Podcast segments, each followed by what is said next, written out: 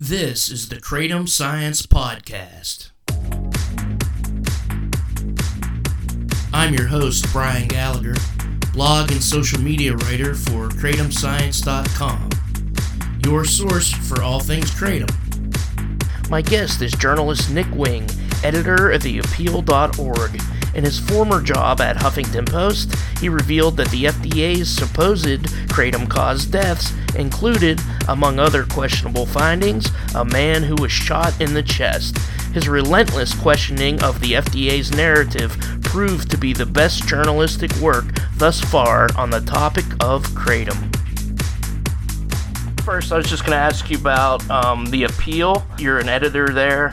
Yep. The Appeal is a nonprofit uh, news outlet that really focuses on the criminal legal system and some other uh, systems across society in the US that um, have really failed in doing what they, they claim to do. You know, I think the people think of the criminal legal system as, as something that, that provides justice and safety for people, but when you look at the the way it actually plays out um, across the U.S., it, it, really it just it's incapable of doing that in so many ways, and it really creates a lot of harm and perpetuates a lot of the problems that I think the average American thinks that it um, is designed to address. So there are just so many ways in which we see laws enforced in sort of unfair, often racist or um, just completely unjust ways that that target people based on their skin color or their circumstances or the amount of money they have. Um, mm-hmm. And we see this a lot in drug policy too. You know, it's people are drug policy is seen as drugs themselves and drug use is seen as like a moral failing. Mm-hmm. And the way we address those issues is to to arrest people and to you know punish them pretty harshly for for using substances. And it's just you know a complete fallacy that's not you know it's not the way to, to deal with the problem. Even if you admit that it's a problem and some people i think understandably think that drug use should be an issue of autonomy and it's really not the purpose of the government to get involved in that at all. But um, you know certainly punishing people very harsh for those who do have legitimate problem and for for issues where drugs are, you know, cause public safety problems.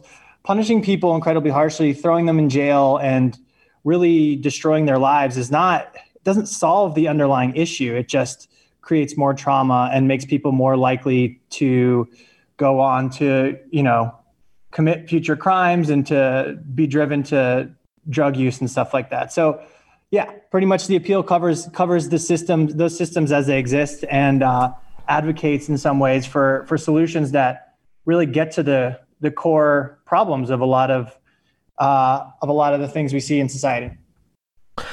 Yeah, and that, that sounds like something that uh, our listeners would be interested in reading. It's good to, that that we have journalism that actually does the job of journalism rather than the than the sensationalist clickbait, which I want to talk about with you a little bit more later. Um, and you actually did a story for HuffPost uh, talking about people in states where kratom was banned and you know what their lives were like. A couple people got arrested. Um, one lady got arrested and she said i'm lucky i have the money or my kids would have been taken away from me.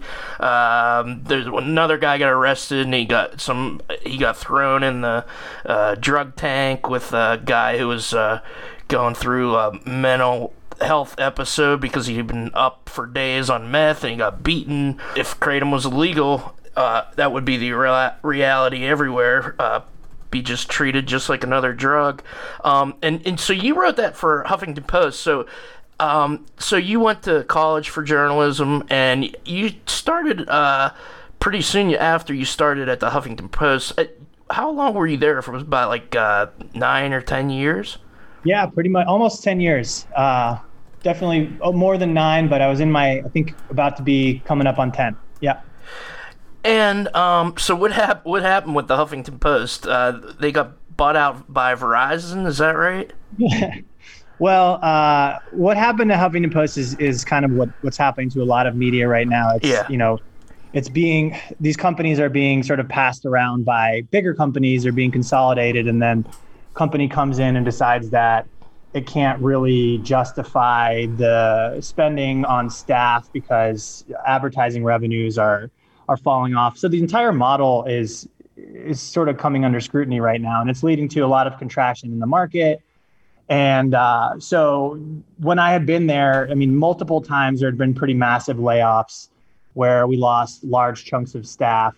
Mm-hmm. Um, and so I was caught up in a, in a round of layoffs, and there have since been a couple since I left. I mean, the the remaining staff is pretty small, and the issues we cover are, you know, smaller and smaller set of issues. So um, it's not, you know, not just HuffPost. It's happening all over the country. I think what's pretty relevant actually to the kratom debate is that, um, you know, local media is is really contracting in a similar way. A lot of newspapers are folding or selling to bigger conglomerates. And when it comes to drug reporting, I mean, it, it really needs to be looked at at the local level. There, there are the landscape around these policies, the landscape around the consumers, the landscape around the actual vendors. I mean, that's all tends to be a local issue. It looks different in different places, and when you don't have uh, reporting resources to really dig into to the, the different you know aspects of the way that might look in a, in a community, there people are are left to do the low hanging fruit of news stories and around mm-hmm. drugs. The low hanging fruit are the drug scare stories. I mean, they're the ones that are headline new drug, you know, kills this this person who was a promising young man, and then you have the distraught mother who is dealing with a legitimate tragedy, who's trying to make sense of it, and the best way they can make sense of it is to blame it all on a substance that they felt was consuming their son or their daughter's life, and you know, reporters who don't have the time to go do the actual reporting to look into whether that's true or not take that story at face value and and they write the sort of clickbait story they write the sensational drug scare story and they run with it um, mm-hmm. and i do think that in a world in which you had more resources and you had better uh, more skilled more seasoned reporters at the local level uh, there would be more appetite to look into that sort of thing and it wouldn't just be regurgitating the the narrative that they're getting from law enforcement or that they're getting from local anti-drug groups or that they're getting from you know the sober living community or things like yeah. that so yeah yeah, yeah, and and just everybody in the kratom community that looks at this media gets really frustrated because there's there's you know some of the FDA stuff's being repeated. I mean that's one thing. I mean I can understand how somebody would look at the FDA and say, well, this is what they say. That's all I have time to look into it. Uh, and I call it drug horror fiction because it it just goes back. I mean I grew up in the '80s with Just Say No and everything, and it goes all the way back to that. Um, I mean other than you and uh, Peter Hess did some articles for Inverse. There's not a whole lot of deep diving in mainstream outlets for uh, the Kratom story. And is it just because most, you know, the journalists don't have the resources to, to go into it and, and do all the work that leads up to a good story? I think, you know, for a lot of people who report on drugs, they don't necessarily come at it from um, the place that I did, which was to be really curious about how the sausage of drug policy gets made. Um, so that's a big, you know, that's a big issue. I think they sort of follow the news as uh, as worthy news in itself that this is happening, but they don't think about the motives for why things are happening, or they don't think about the the, the reflexive tendencies in our society um, the sort of anti-drug tendencies that drive a lot of the policy debate. So I think a lot of reporters in this space are sort of more passive observers um, to to that process, and they don't actually think about what's what's happening. Um, some some do, and I guess part of the problem is that there's so many conversations around different drugs happening in this country that kratom is you know fills a pretty small gap there when you talk about all of the developments that are happening around cannabis and you know mm-hmm. other psychedelics right now um, different drug therapies that are being approved um, you know there's mm-hmm. legal there's uh, decriminalization of psilocybin and mushrooms and um, all that stuff is really fascinating and i guess for the pe- you know for the few people who are really covering all of that kratom is just a very small niche and they might feel either um, like they don't really have the time to take it on, or that you know there's even the possibility that they just feel that not enough people would read the story that they're writing, so they feel that the time would be better invested elsewhere. Yeah, yeah, and, and do you remember when you first started to report about Kratom? Was it uh, in 2016?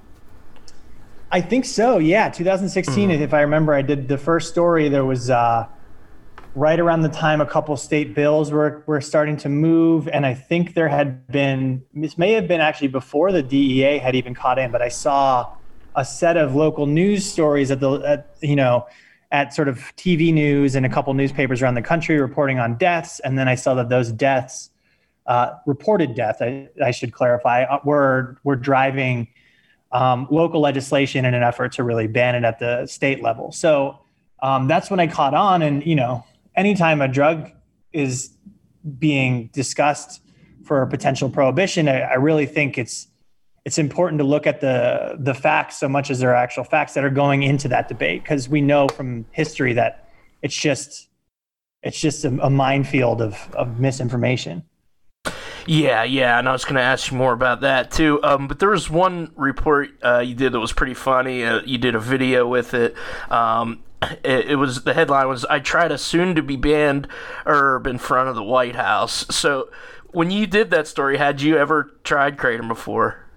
No, that was the that was the first time, and I remember um, thinking shortly after that I probably took more than the uh, the introductory dose. I think I took the same dose that the the kind woman who offered me what she would normally take, but she had serious chronic pain issues, and I, I sort of just downed it, and then uh, yeah, yeah, it was it was uh, it was more actually more intense than I thought it would be. It was not by any means scary, but I was like, oh, this stuff this stuff actually works. yeah, yeah, and I think that's the one thing I was uh, thinking about. A lot of the poison control center calls are just people that are scared because when you look at that data, it's mostly oh they have nausea or they feel uh, a little irritated or something or irritable, and they I think it was like people that were surprised that it worked. Yeah, I mean kratom does sort of fall. You know, if you you think of a supplement, right? I mean, like you go to head shops and there's all these different supplements and, or you mm-hmm. go to a supplement store and, and a lot of them i think uh, people are right to be skeptical about whether or not they work. You won't see immediate effects or it requires uh, you know weeks of use or something like that. And kratom is most definitely not that. You know for for anything that people say about it it definitely has an effect and it has a pretty immediate and, and tangible effect. So um, mm-hmm. worth worth acknowledging the reality but but nobody that was that at the um, it was a rally outside the White House uh, you're at, but uh, nobody died from kratom that day, I assume. not not that I'm aware of. Certainly, that would have okay. uh, that would have been a much bigger news story, I'm sure. But if somebody got would have gotten hit by like the presidential limo or something and died, it would have been a kratom-related death.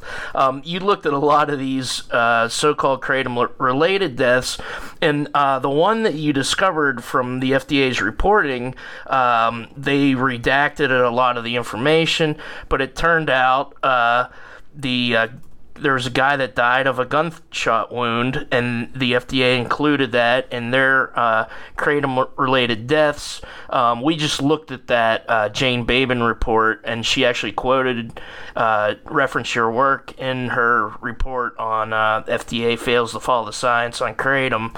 Um, can you talk about how you discovered that, and just talk about that case report a little bit? Yeah, that entire batch of cases was based on uh, voluntary reports, I think, to the FDA, sort of adverse event reports um, mm-hmm.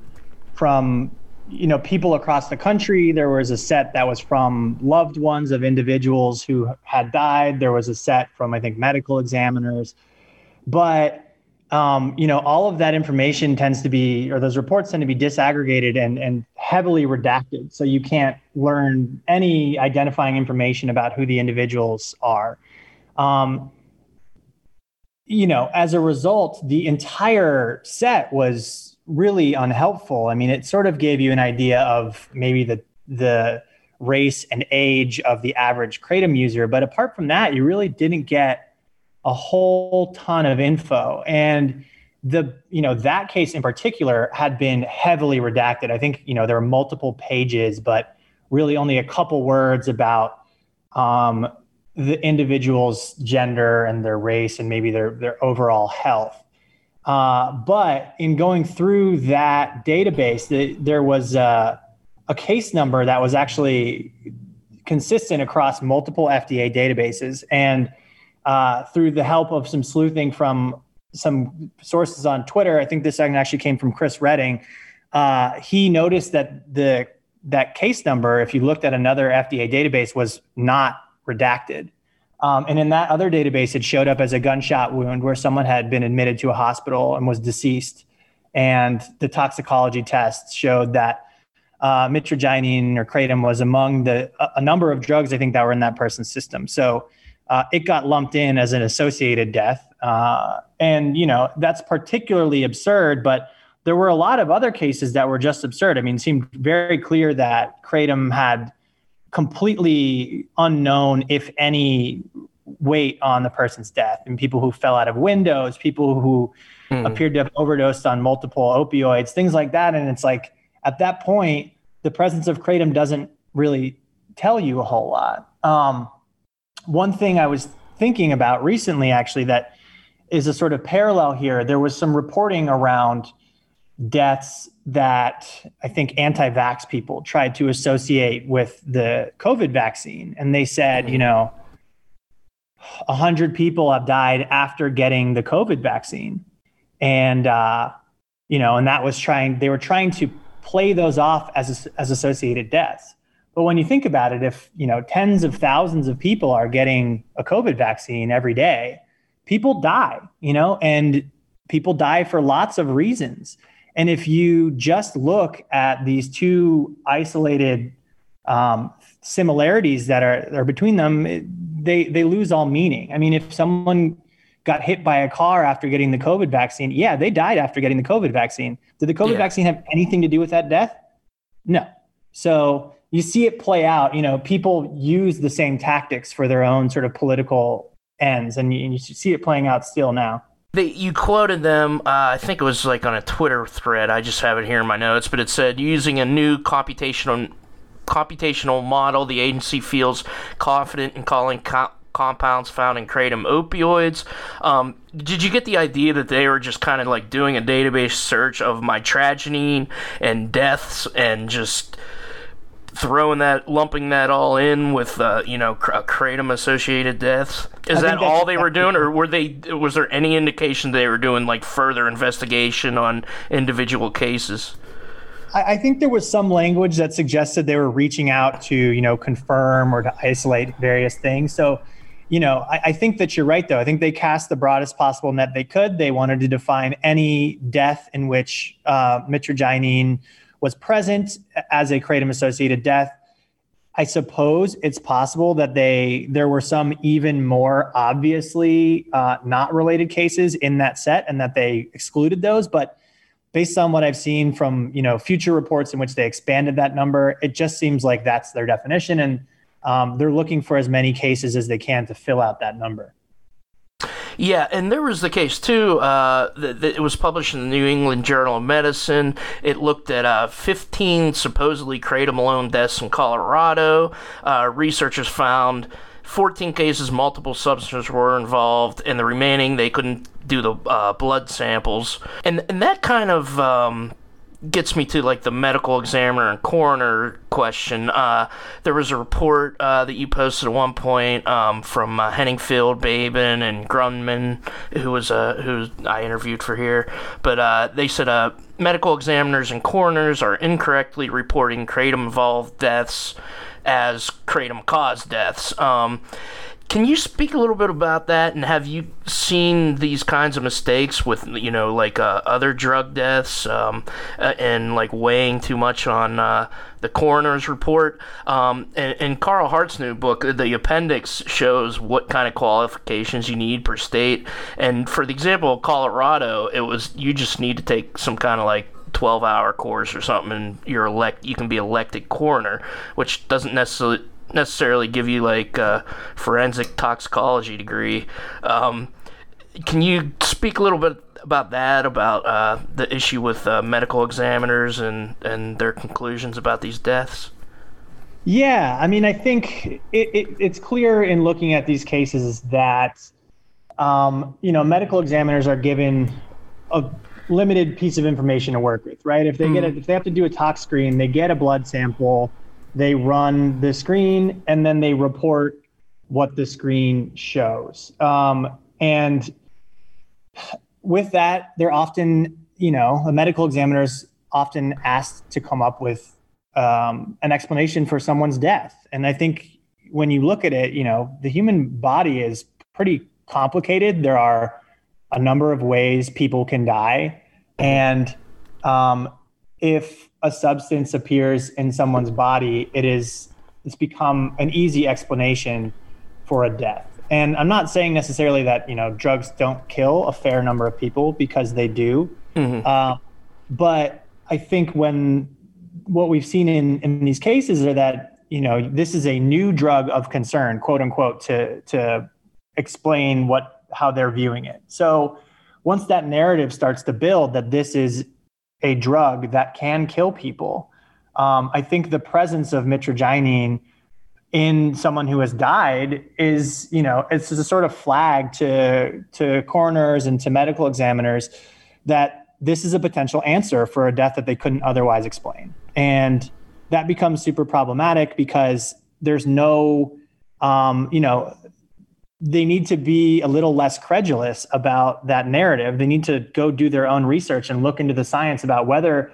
and how this is killing people to confirm that it is before they're making that conclusion. But instead, you have a bunch of people sort of following this narrative, and it creates this feedback loop where, um, you know, kratom equals bad equals deadly, and then that just feeds itself. Yeah, and it seems in in in the primary uh, research that that mitragynine alone, it's hard for scientists to kill rats with it. Put to put it that way. I mean, there might be so, something into like the drug drug interactions, but uh, uh, mitragynine alone doesn't seem and yeah they don't have like the mechanism by which it causes death. Like we know uh, like heroin a heroin overdose might cause a respiratory depression and that's how people die. But since uh, you know this kratom doesn't cause respiratory depression we really really don't know how it would kill you so it's i don't understand how they can even say this caused the death uh, when there's just no science to back it up um, I, I, remember speaking with uh, a, prof- a medical medical examiner, a guy who actually did. He was a professor down in uh, Florida, and he had taught some classes on this sort of stuff. And I asked him, you know, can this kill people? And he said, absolutely, it can. And I said, well, how is that happening? And he said, well, I can't explain that to you, but I've heard from medical examiners around the country that this is happening. And, you know, so this is a professional who's telling me it's happening, can't explain why it's happening, and his reason for why it's happening is that he's listening to other medical examiners who are telling him it's happening. Yeah. You know, if there's not a clear example of this being sort of groupthink around the the harm potential harms of this drug, then I don't really know what else there could yeah. be. I mean, and as far as I can tell, it, it's kind of like you can get water intoxication. So if somebody like managed to manages to put enough of the extract in their body, I mean, it's kind of like a water intoxication type thing where sure, it can kill you. And if you drink enough water, it can kill you. There was just one new kratom death report, still leave more questions than answers. Um, I was just going to ask uh, it said HuffPost obtained uh, more than a dozen autopsy reports. Do you have to uh, do a uh, freedom of information request uh, for each report that you get? It, it sort of varies. If I remember, is this the Florida data set that you're looking at? Yeah, Florida and Michigan. Yeah, this so, is from 2018. I think with Florida, I had seen some local reports that had cited specific counties that had reported these deaths, and um, I instead with those, you know, because they're they weren't housed at a state agency, I had to FOIA the specific county medical examiner. I think there's that's the way the system works down there and they were pretty receptive in Florida. They I remember they fought it a little bit more in Michigan. Um, but the states will vary on how permissive their sort of sunshine or freedom of information laws are. Um, but you usually, I think, have to go to the reporting agency, which in many cases will be the county um, agency, unless the state has decided that it wants to do a statewide report of this, and then the state may have access to all of the county reports. But when I when I did most of them, um, it was at the county level. There's this issue of like the FDA keeps turning down, uh, you know, requests requests like this about what they're basing their statements on. Um, uh, one point, uh, uh, the FDA has not revealed any further inf- information about the 36K. This is probably about 2017. Um, it denied HuffPost's request to immediately release the data and has responded to other reporters' requests saying they couldn't locate it. Uh, so there's there's all kinds of there like over and over again. It seems like they're trying to hide something or just not give the data. Guess like why do you think they're doing that if they're so? I guess they're not so confident the uh, their argument holds water.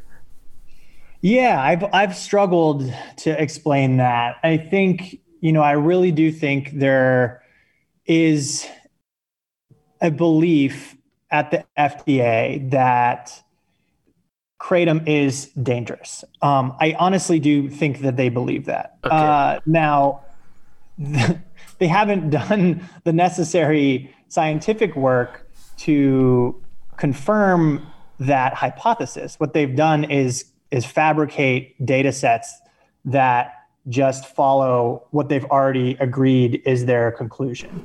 Um, and why they would do that, I don't, I don't really know. I mean, I think there could be legitimate fears that because the market is in such an un- unregulated state, that this is it opens the door to potential problems, um, which is not entirely untrue. I mean, I, one mm-hmm. thing that talk about in this space all the time is that there is a need for um, more regulation, more standardization of products, and that, in fact, you know, the the gray market and, and in many ways the black market doesn't really help anybody except for maybe some unscrupulous vendors. So yeah, it's not that they it's not that I think they don't care at all about what they view as public health concerns. It's just that um, they've done a really poor job of of being honest and open in their analysis of of of kratom and instead they you know they've decided upon a narrative and they everything that they've done has been to reinforce that narrative rather than to actually check if it's true I mean, and I'll tell you, like, another thought that I've had about it, and I think even Jane Babin alluded to this in her uh, report, uh, FDA Fails to Follow Science, uh, the one she referenced your work in. Um, drug companies have been trying to develop a pain medication, especially especially lately, um, that doesn't have those side effects. And I know you uh, interviewed uh, Andrew Kruegel, who uh, he he did a one of the studies he did at Columbia. He found that kratom doesn't recruit B arrestin uh, after it hits the um, mu opioid receptor, which the recruitment of B arrestin is what causes uh, the uh, respiratory and side effects and uh, classical opioids. So once they discover that that's what causes it, discovered kratom or mitragynine or 7-hydroxy doesn't do that uh, with the side effects, then that's kind of like their golden ticket for a pain reliever that drug companies have been trying to develop. Therefore, I mean, if you get somebody like Scott Gottlieb as head of the FDA, who goes through the revolving doors, now at Pfizer, uh, that maybe they're trying to control kratom because if it's Schedule One, research will only be very limited to somebody that can access a DEA license to research it. So there's kind of like, do you think it's that calculated of a political move, or is it really just, or is it really just only a sincere uh, uh, concern that kratom's dangerous? You know it's imp- i think it's impossible to really to know for sure. I think yeah. that you're, you're, totally right. This this conflict of interest uh, can only raise that question that this is not being done in good faith. Um, you know at the end of the day it may not be any motivation in a single motivation entirely right? It could be both. It could be that sure this this drug could show promise and at some point we're going to make billions of dollars off of it but in its current form you know we have concerns about it so we want to make sure people aren't using it now but once we do our official FDA approved you know testing and trials that sure maybe it'll be useful um, it just so happens that that's one way you can hold all of the money and pro- profits around this. But I, you know, I think that the way the FDA works and that you know, people in this sort of drug approval space work is they they tend to err on the side of caution and they tend to be mm-hmm. very skeptical of any substance that hasn't gone through rigorous testing. Um, you know, or clinical trials. So you have all of these different forces um, coming together, and some of them more nefarious and sort of conspiratorial than others. Um, and at the end of the day, it's just like a perfect storm of of you know motivations to keep people from using a substance that, they, that that's working for them. Um, so I don't really know which one it is, or if it's any of those or all of those combined. Um, but you know, it seems pretty clear that it's a it's a powerful force uh, to for people to try to keep this keep this in a gray market and or, or ban it entirely. And I wanted to ask you about uh, the man who died in a car accident in uh, Chester County, PA.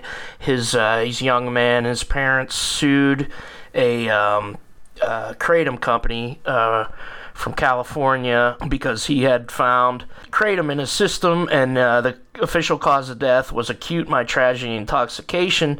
Uh, you were working on uh, that story, and you wanted to see the toxicology reports. You went through PA's Office of Open Records, and um, I guess just talk about what happened with that.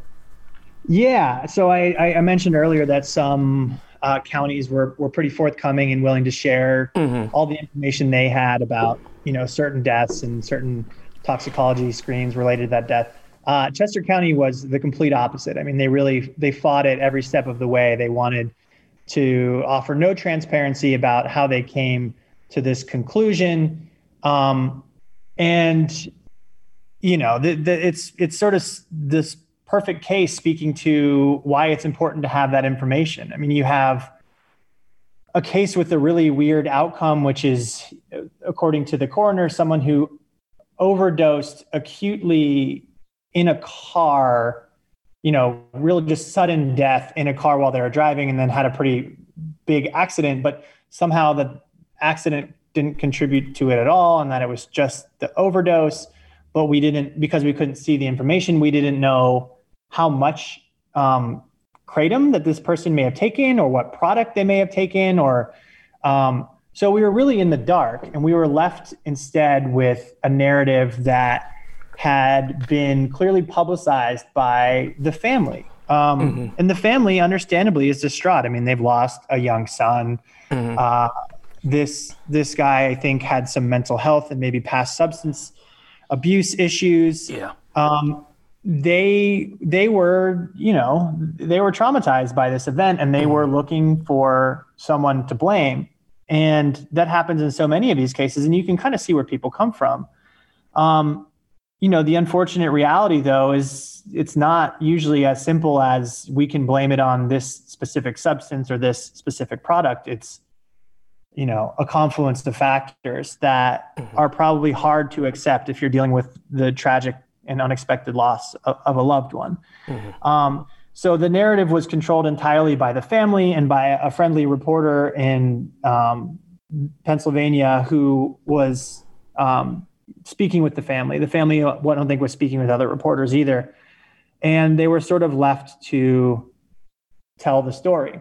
Um, so just you know despite all the efforts to try to get some transparency so we could make sure that they were making valid claims, the the office just refused to to do it, and we were in the process of filing a lawsuit, which I'm pretty sure we were going to win. That might have had bigger implications for freedom of information uh, requests in Pennsylvania, but that's right when I left HuffPost, and you know there aren't weren't multiple reporters at HuffPost who cared about kratom, believe it or not. So you know, uh, so when I left, the the lawsuit died, and uh, I, am not sure really what happened to it. I know that there had been some talk of that the the family's lawsuit against the the vendor proceeding. I you know I think vendors because they're selling a product that is not FDA approved, they carry a fair amount of risk, and I could understand how a family who wanted to blame them would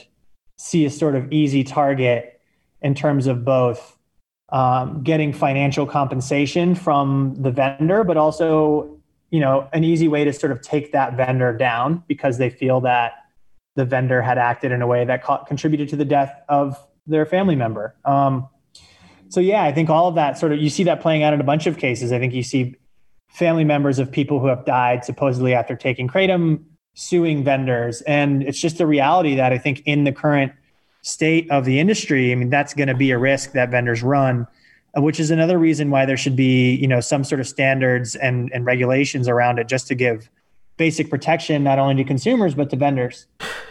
Yeah, really, because I, I, remember looking at that and um, I did a blog post about it. Their lawyer was, was saying, well, there was no uh, dosage claims on the package. And by the way, the package he was holding up was just plain leaf kratom. It wasn't an extract. I mean, you know, for him to overdose, he probably would have had to take two kilos of. Of it. Um, but he, he was he was saying you know there's no there's no information on the package. And I'm like well for one thing that's illegal. Uh, you can't make uh, dosage or medical claims. So my basic question was why do you think why do you think the coroner the coroner didn't want to release the toxicology report? You know um, this is something that I think reporters come up against a lot. And I think coroners and medical examiners they're they're kind of in a law enforcement capacity. I mean they work with police they work with law enforcement. Their rulings have bearing on you know criminal legal system outcomes.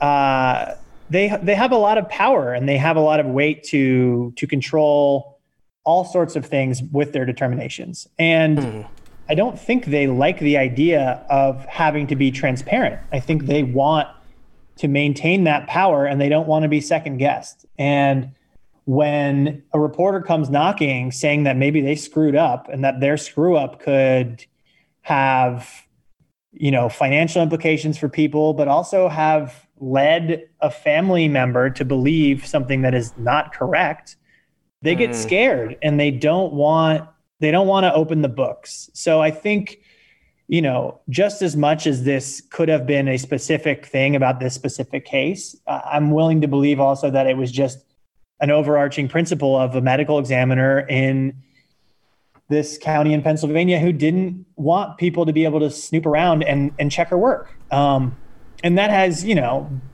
big implications for the trust that people have in medical examiners. But in their mind, the average person won't care and will continue to take their findings at face value. So um, it's better off that way, right?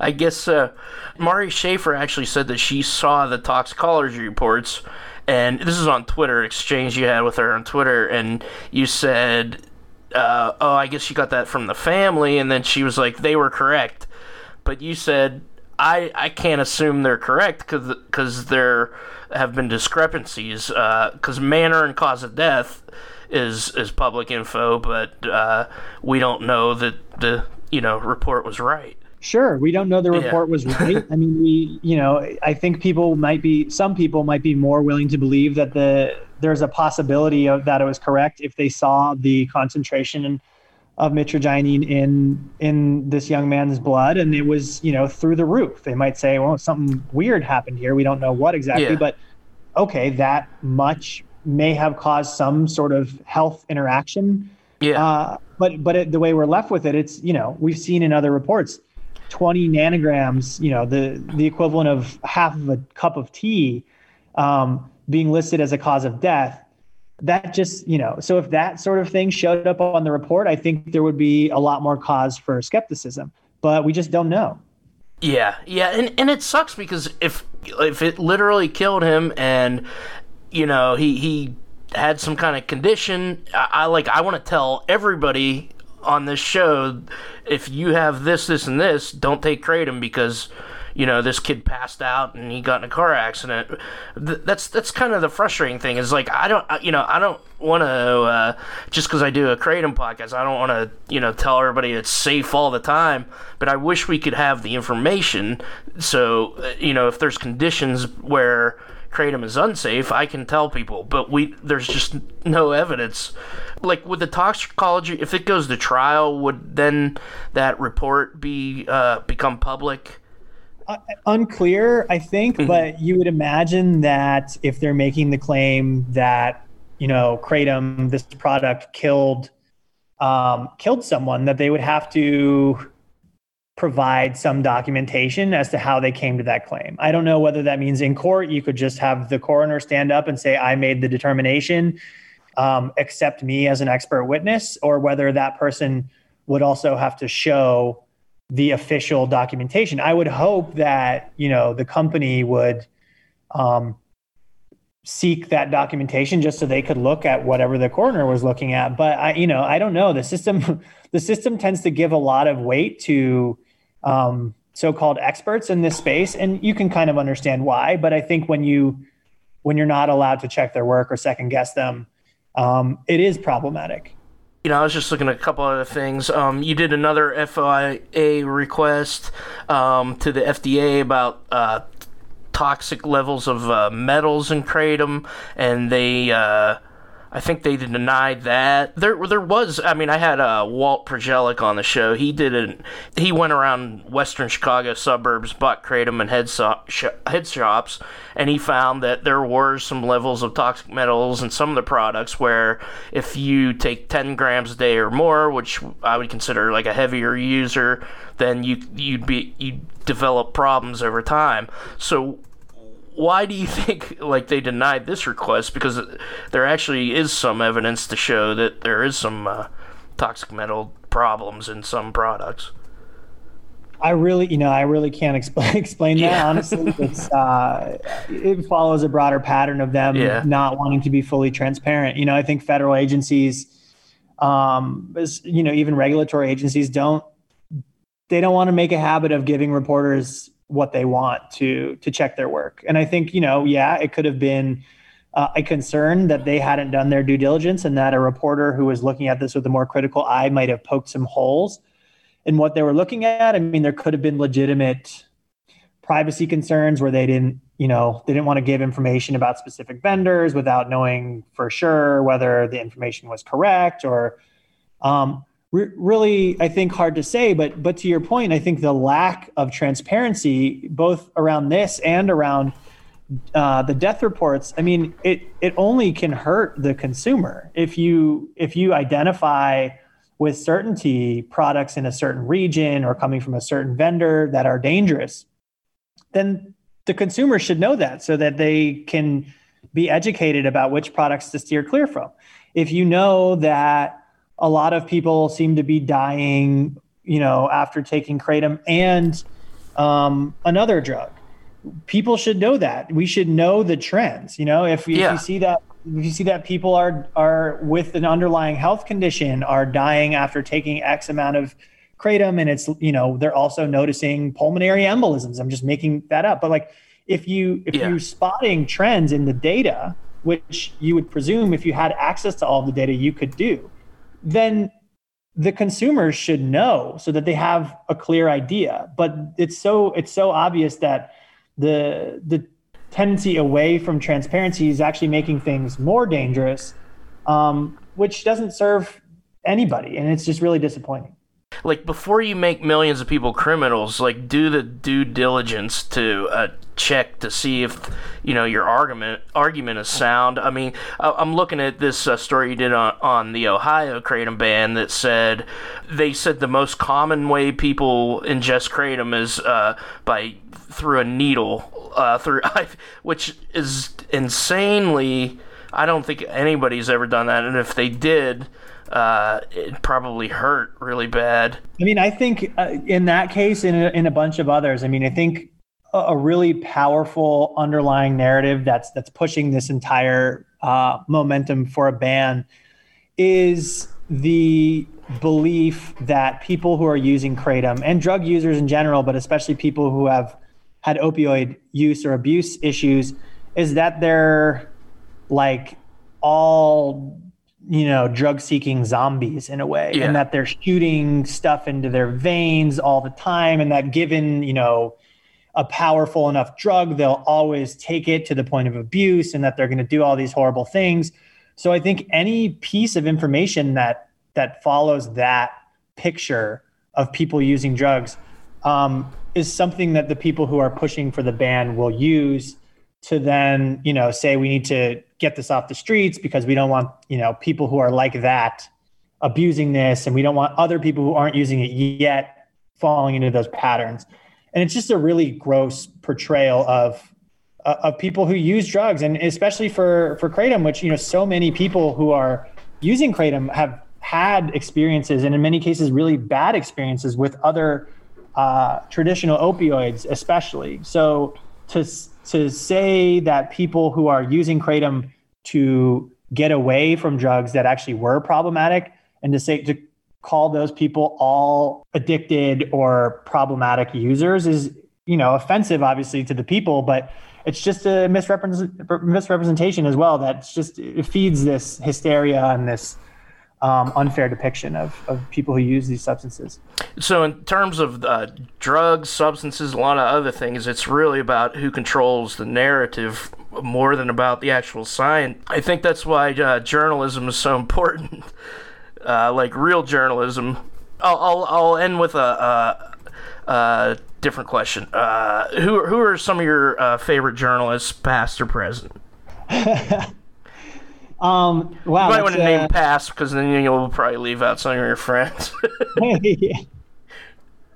I mean, I would say I, I recently read the the the book um, by Michael Pollan about you know psychedelic drugs called How to Change Your Mind, um, and I think just as an example of how one should go about covering drug use and substances. I think that's a really good example of someone who um, acknowledged their their biases coming into something and tried to account for them um, and to really probe them in a meaningful way. And also someone who is willing to, you know, try the substances themselves themselves and to see what sort of validity, like what it was all about and then also someone who's willing to speak in depth to, to experts, not just on the scientific side, but on the sort of cultural side, who could really give a nuanced, you know, robust three-dimensional portrait of all of the issues